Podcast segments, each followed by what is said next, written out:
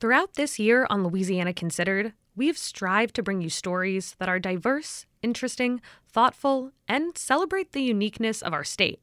So if you like our show, and if you're feeling in the holiday spirit, we ask that you show us some support so we can keep bringing you more of the stories that you like to listen to. You can make a donation on wwno.org/donate or wrkf.org/donate. Thanks. Now, here's the show.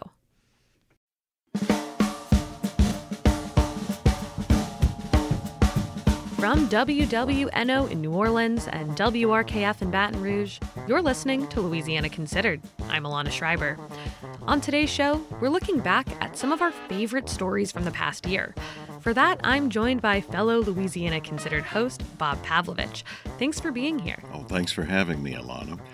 As we think back on the past year, I'm wondering, have there been any stories that really stuck out to you? There have been so many, but a few are especially meaningful. Mm-hmm. Over the summer, I reached out to the Louisiana Sports Hall of Fame to set up some interviews with this year's class of inductees. I read about the class and became interested in interviewing a former weightlifter named Walter Imahara. But once we spoke, I learned that his story is about so much more than weightlifting. Really? What'd you learn? Well, I learned that he actually spent the first few years of his life in a Japanese internment camp in Arkansas during World War II. He described a really harrowing and defeating experience.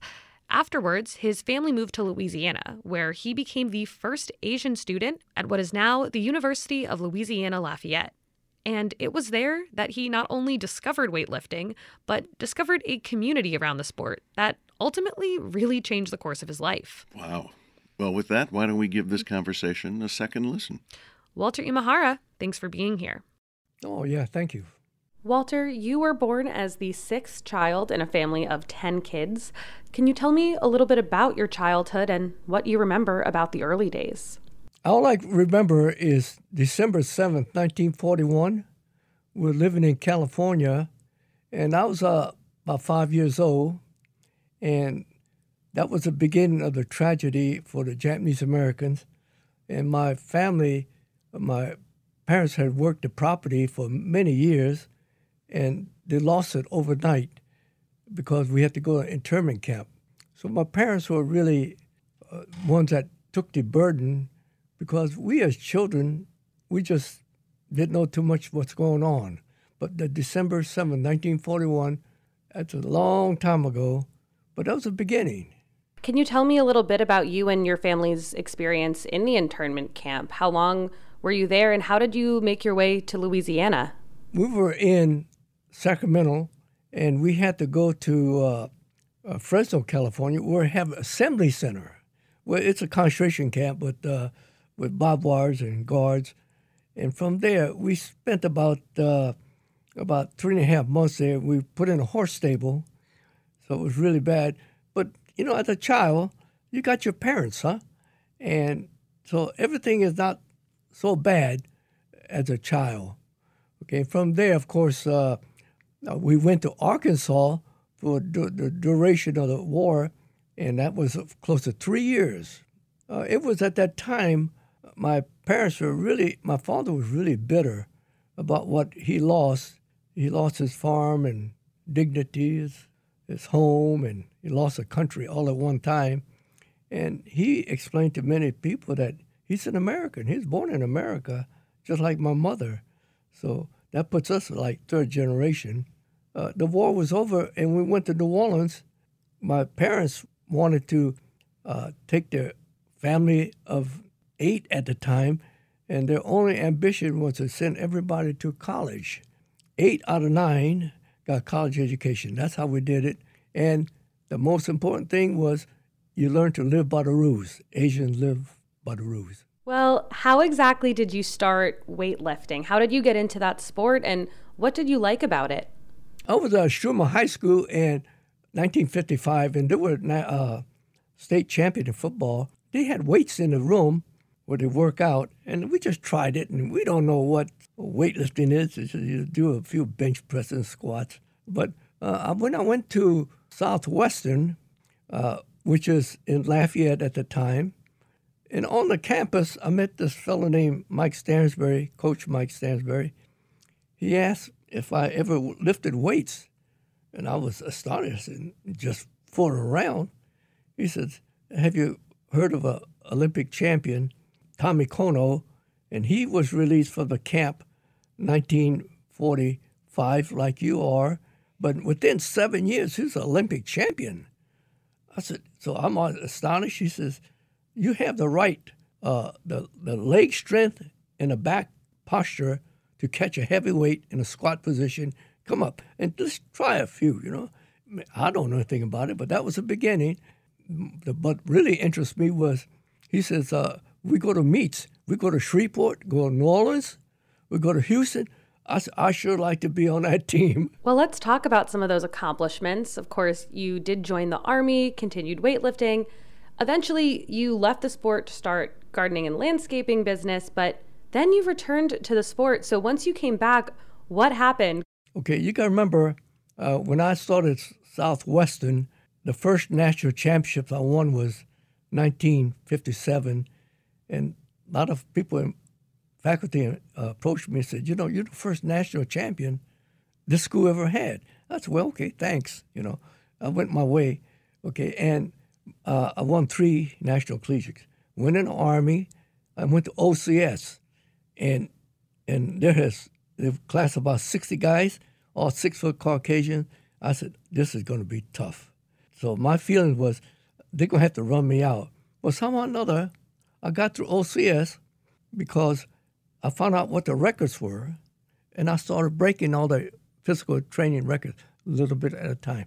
And then my name was up there, so they laid off, okay? And there's a good story here that that class of 61, the whole graduate class was sent to Germany because there's Berlin crisis, okay? We didn't know where we were going, and when I got there, I looked at my, my orders in Dachau, okay, and I said, gee whiz, you know. Right, because at that time, the U.S. was using Dachau as a military base. What was that like as someone who had been in an internment camp to then be stationed at a former concentration camp? Do you remember how it felt? So I don't want to talk about this portion too much because it's kind of emotional, but you know what happened in Dachau. And here I am coming out of a concentration camp in America and going into another one, but this was really terrible. Yeah. All the atrocities that happened, you know, the piles of bones and stuff. Okay, and I've seen all that. So many years later, after I came back, I relate to a lot of people. I said, what we went through is nothing.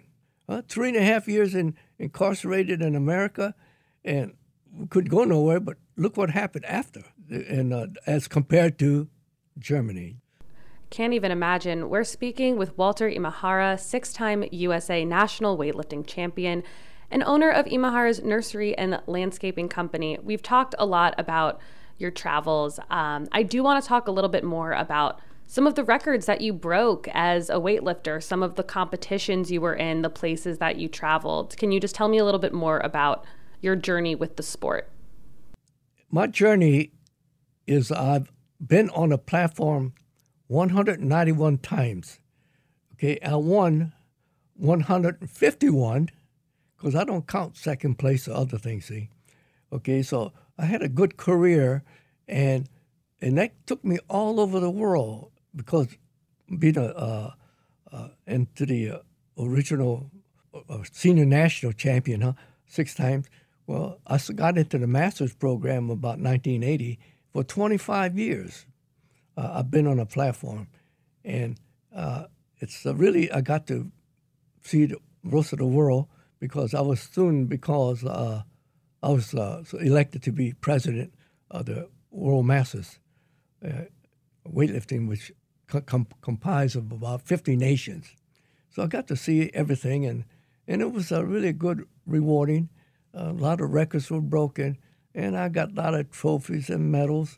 Okay, but all those are personal achievements. It's nothing that you can talk about or brag too much because it's something you did. You also wrote the book, I Am an American, Japanese American, Asian Cajun.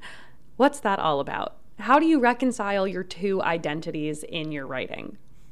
I want everyone to know that we have a background of being incarcerated. But during this period, and in my achievements of being on a platform, it is great to be an American.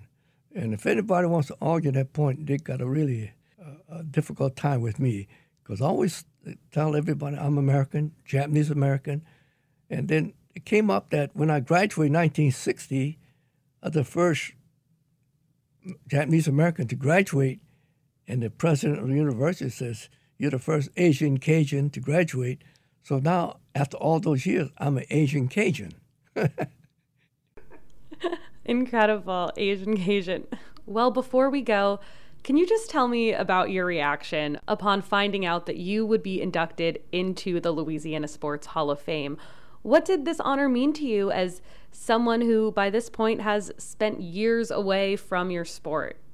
It's been many years since I left the sport, and I think they recognize not as in the achievement of a small Japanese American weightlifter, but all the accomplishments, and he seems to be so proud to be an American on the platform. It's going to be great because there's so many great athletes that come out of Louisiana. But here I am, you know, in an amateur sport at that, against all these professional athletes. But so it feels good that they recognize me as an Asian too, huh? So it feels good to be recognized, yeah. It took a long time, yeah. Walter Imahara, six-time USA National Weightlifting Champion and owner of Imahara's Nursery and Landscape Company. Thank you so much for being here, and congratulations. Okay, thank you. From WWNO in New Orleans and WRKF in Baton Rouge, you're listening to Louisiana Considered. I'm Alana Schreiber. On today's show, we're looking back at some of our favorite stories from the past year. For that, I'm joined by fellow Louisiana Considered host Bob Pavlovich. Hey, Alana. So you interviewed Walter. What happened next? Well, I was organizing photos for the story, and I came across one that really struck me. It was a team of weightlifters at the New Orleans Athletic Club. And in the photo was not only Walter, but also David Berger, the Jewish American athlete who went to Tulane before moving to Israel to compete on their Olympic team. But at the 1972 Munich Olympics, David was murdered by terrorists in what would later be known as Black September. Wow. What was your reaction to finding that? I was shocked. I mean, I'm Jewish and I love sports. And as you know, both of those things have been big themes in a lot of the reporting I've done. Mm-hmm. So I couldn't believe that I had missed this really important intersection. I immediately reached back out to Walter to learn more, and he pointed me towards his friend Warren Perrin. Today, Warren's an attorney and a Cajun historian, but back in the day, he was a weightlifter, alongside both Walter and David, and he had recently written a book about their three journeys, how a Cajun, Japanese, and Jewish weightlifter all found each other and really connected over their shared histories of persecution. And today, both he and Walter are working really hard to keep David's memory alive. So, why do you want to listen back to this conversation now?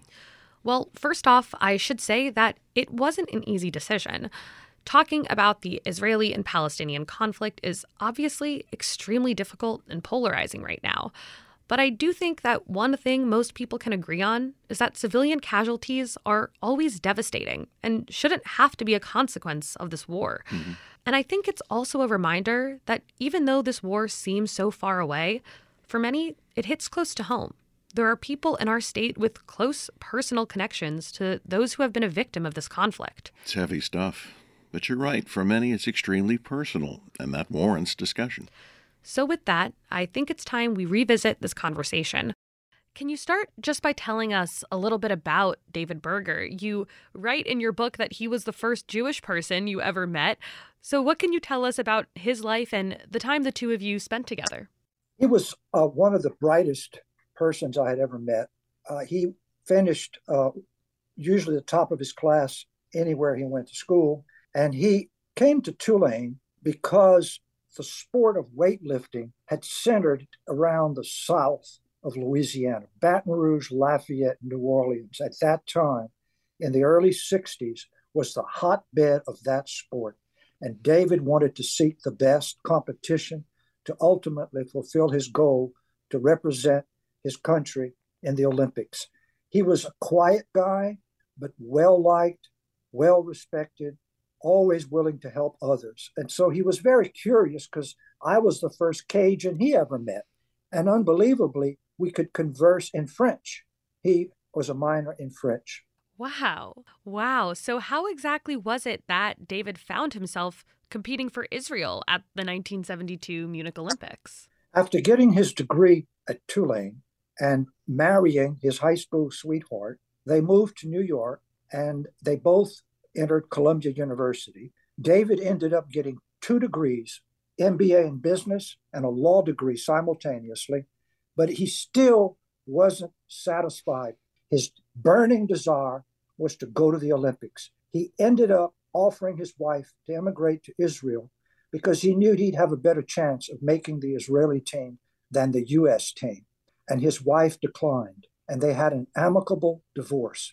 And he went and worked out with the Israeli team for 2 years, and he finally made the team, fulfilling his life dream at age 26. That's incredible. Well, can you tell us exactly what happened to David at the Olympics? I think a lot of people know this story. They know that athletes competing for Israel were murdered, but they might not know the whole story behind it and just all the negotiations that went wrong. The backstory is Hitler used the 36 Olympics to showcase the world the power of Nazism. The result of that was the first time Germany, West Germany, was awarded the Olympics in Munich. They went too far the opposite direction. They didn't want to show military might or police force. And that was their first critical mistake. They had been warned. There was some activity going on in the terrorist community. And that would have been the perfect stage because the Olympics had never been interrupted. It was the one place in history that the world came together and put aside differences. And so this well-financed, extremely well-trained group of Palestinian terrorists. This was a sub-organization of the PLO. They wanted to be known as Black September.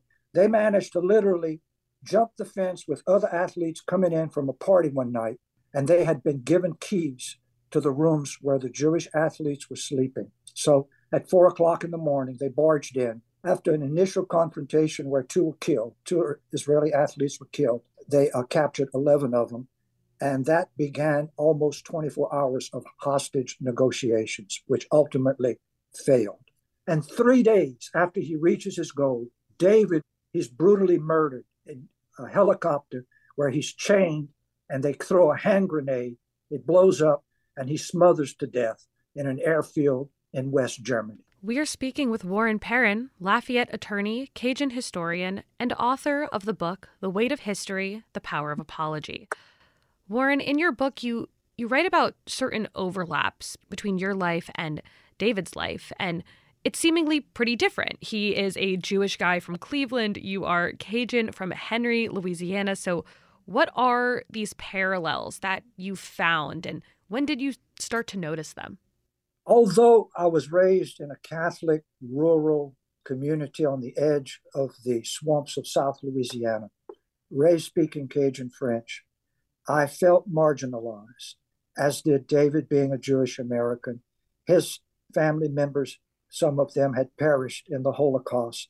And my ancestors, likewise, had experienced an ethnic cleansing, which we now call genocide, where my Acadian ancestors 250 years ago were deported by the British from Nova Scotia in what we call the Grand Dérangement, where we were 18,000 people having settled there for 150 years, brutally uprooted, and 1/3 of my ancestors were killed. That's the same percentage of the Jewish people who perished in the Holocaust, 1/3. If you are part of a culture that has been victimized by a deportation or genocide, it's in your DNA. And David and I could discuss some of these things, because when you go to weightlifting meets, they would sometimes last 10 hours. And there was a lot of downtime where we would just talk and try to encourage each other. And that's where I saw our commonality, as also with Walter Imahara, who at age 4, his family were brutally forced out of their big farm in California. and spent 3.5 years in a concentration camp in Arkansas. Well, your book is called The Weight of History, The Power of Apology. Can you tell me why you chose that title? What exactly is the power of an apology? What gives it power? When people criticize me seeking an apology, I challenge them by saying they had nothing to be apologizing for. I sought an apology for the deportation of my people against the Queen of England. And after a 15-year fight, a lawsuit against the Queen, I'm the only person that ever sued Queen Elizabeth II. It was a friendly lawsuit asking for no money, simply redemption of the good name of my Acadian ancestors who had been illegally deported by the British Crown. And she did the right thing and apologized on December 9th, 2003, nearly 20 years ago. Walter got an apology from America for the deportation and the taking of his farm. In 1988, the 120,000 Japanese Americans who were deported by America, they got an apology from the United States in 1988. And that set me on my stage to go after the Queen of England. And I'm so happy we did that. Walter's idea encouraged me all along. And don't you know that the descendants of the 11 athletes killed in the Munich Olympics, they finally got their apology on the 50th anniversary, September 5th of last year.